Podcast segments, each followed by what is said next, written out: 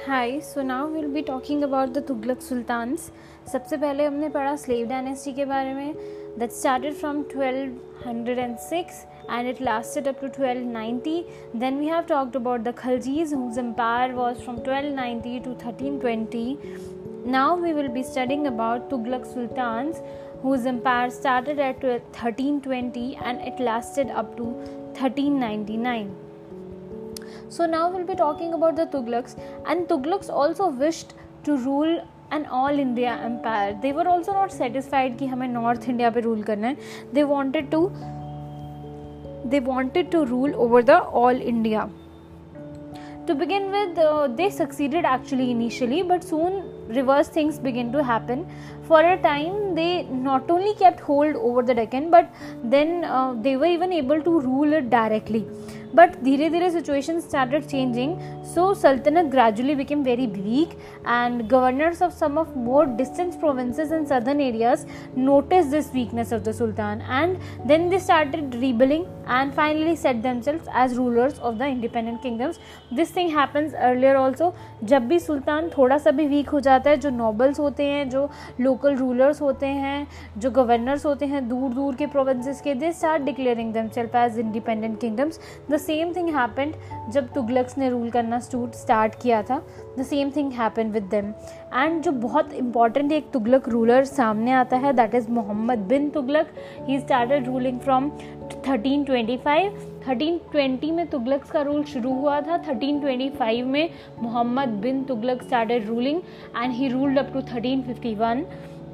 and Muhammad uh, bin Tughlaq was a very capable ruler but then uh, we get wide variety of information from the uh, accounts of many people about the reign of Muhammad bin Tughlaq. One such person is a North African Arab traveler. So his name was Ibn Battuta and he was in India during the time of Muhammad bin Tughlaq. And he has left a detailed account on the description. He has written a detailed account and he has given a detailed description about the conditions of the country under Muhammad bin Tughlaq. And uh, Muhammad bin Tughlaq was a man of ideals and he tried his best to rule on the principles of reason. He was always on uh, ruling on the basis of reasons. He had reasons to do anything and he always had a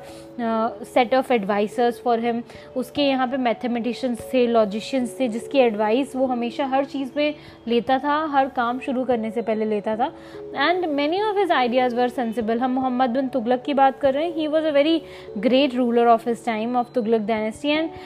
many of his ideas were sensible and rational but कुछ जो उसके ideas होते थे, कुछ काम करते थे some did not work well because he did not do the right things to make them work उसके आइडियाज़ अच्छे होते थे but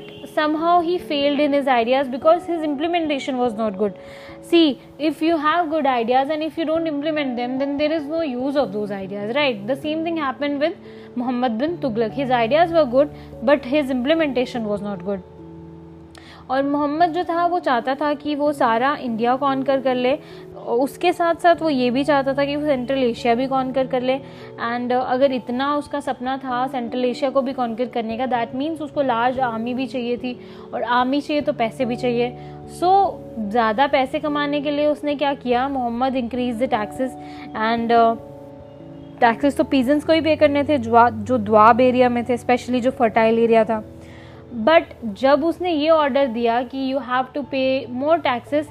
ये ऑर्डर ख़राब इसलिए हो गया क्योंकि उसी टाइम पे फेमाइन आ गए, सूखा पड़ गया द्वाब एरिया में। और, इसके बाद क्या होता है कि जो लोग थे वहाँ के दे रिफ्यूज़ कि हम तो भाई इतना टैक्स नहीं दे सकते आपको, क्योंकि हमारे पास खुद खाने को नहीं है तो हम आपको टैक्स दे देंगे तो हम क्या खाएँगे? राइट सो दे रिफ्यूज़ कि हम एक्स्ट्रा टैक्सेस नहीं दे सकते। एंड जब लोगों ने रिफ्यूज़ कर दिया तब सुना नहीं गया तो they started rebelling against the king so ultimately king has to take his order back and जब हम मोहम्मद की बात करते हैं तो मोहम्मद ने एक रिफॉर्म नहीं बहुत सारे रिफॉर्म्स किए थे। मोहम्मद ने सोचा कि हम अपनी कैपिटल uh, दिल्ली से ट्रांसफ़र कर लेते हैं देवागिरी में। देवागिरी जो है उसको उसने नाम दिया दौलताबाद का और जो ये दौलताबाद है ये नियर औरंगाबाद है। Aurangabad is in Maharashtra. So so, ये मोहम्मद का बहुत ही फूलिश स्टेप था कि उसने सोचा कि मैं कैपिटल जो है देवागिरी में ट्रांसफ़र कर देता हूँ जिसका नाम उसने रख दिया Daulatabad. It was not a good step because उसको लगता था कि अगर हम देवागिरी से रूल करेंगे तो we will be able to control Deccan अच्छे से कंट्रोल कर पाएँगे। लेकिन जो उसने ये कैपिटल शिफ्ट की that was not a very successful move of Muhammad bin Tughlaq. And because इसलिए सक्सेसफुल भी नहीं था because this thing made him very far from north India and इसलिए वो नॉर्थ इंडिया के फ्रंटियर्स पे ध्यान ही नहीं दे सकता था if he was ruling from Devagiri so Muhammad return to Delhi उसको आना ही पड़ा वापस ना. So again once again he made Delhi the capital of his Tughlaqs का कैपिटल फिर से उसने दिल्ली को बना दिया।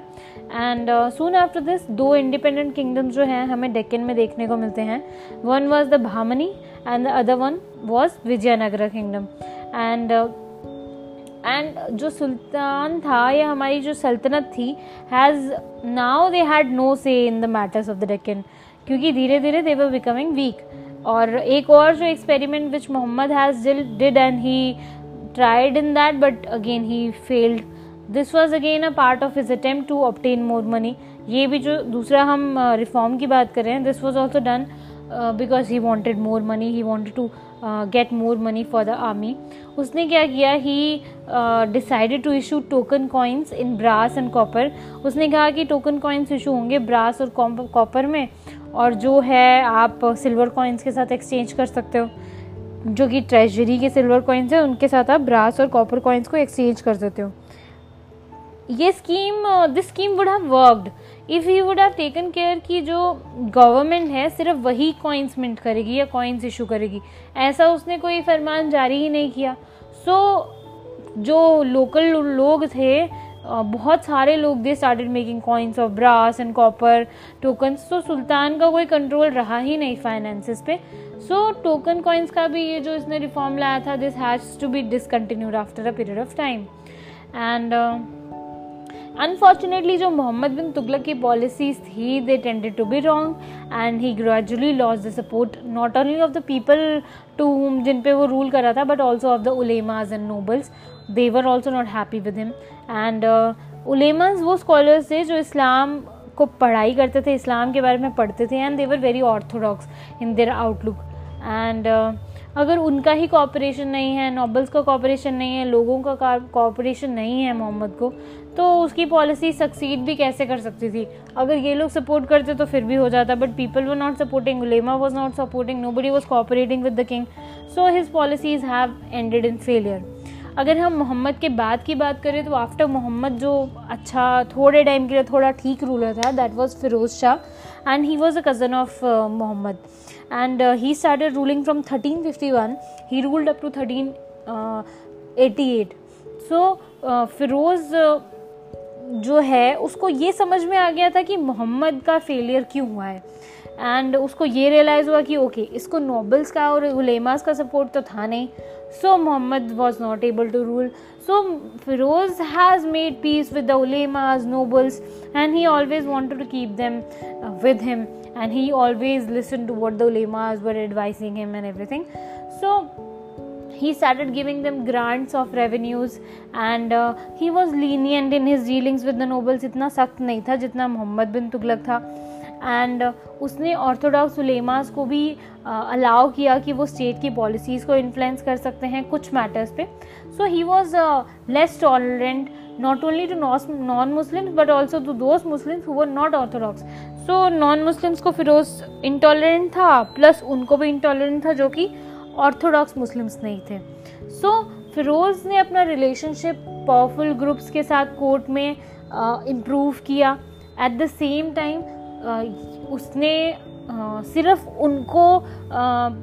इम्प्रेस करने की कोशिश की, या तो वो कोर्ट के नोबल्स थे, या तो वो उलेमास थे but he was not thinking much about the people so sultan power was decreasing day by day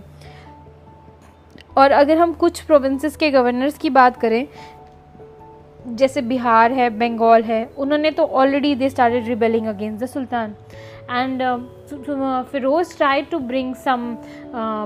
control and but he was not successful in his attempt Firoz was concerned about the general welfare of his subjects and uh, he improved parts of the kingdom and he started new irrigation schemes such as building of canals जिसमें से एक यमुना कनाल है जो सुल्तान फिरोज़ ने बनवाया था he also establish new towns उसने नए टाउन्स भी बनवाए जैसे फ़िरोज़पुर बनाया फ़िरोज़ाबाद बनाया हिसार फ़िरोज़ा जौनपुर ये सारे टाउन्स जो हैं फ़िरोज़ ने बनवाए थे। एंड उसने एजुकेशनल सेंटर्स और हॉस्पिटल्स भी बनवाए थे। फ़िरोज़ जो है बहुत इंटरेस्टेड था एंशियन कल्चर में इंडिया के एंशियन कल्चर में। इसलिए Firoz has made he made people to translate books which were in Sanskrit so he made them translate those books into persian and arabic. And uh, and Ashoka के दो pillars भी उसके पास थे। He had two pillars of the Ashoka and he bought them back to Delhi and one of them was placed on the roof of his palace अपने ही palace के ऊपर उसने अशोका का एक पिलर रखवाया एंड uh, जब हम फिरोज़ की डेथ की बात करते हैं it was followed by civil war among the descendants बहुत सिविल वॉर हो गई थी among the descendants for the throne and the governors of many provinces they started declaring themself independent the same thing happens when a very powerful ruler dies जो छोटे छोटे governors होते हैं, वो अपने आप को इंडिपेंडेंट करने की कोशिश करते हैं। They don't want to be under somebody so the same thing happened after the Tughlaqs ruler Firoz Shah died and finally only a small area around Delhi remain in the hands of the Tughlaq sultan and all other areas were gone because the governors जो rule कर रहे थे they started declaring themself independent and they were like की we are independent now and we will rule our places. We are not under the sultans. This was all about uh, the tughlaqs who ruled from uh, 13 1320 to 1399 the two important and prominent rulers were muhammad bin tughlaq and firoz shah tughlaq. Thank you.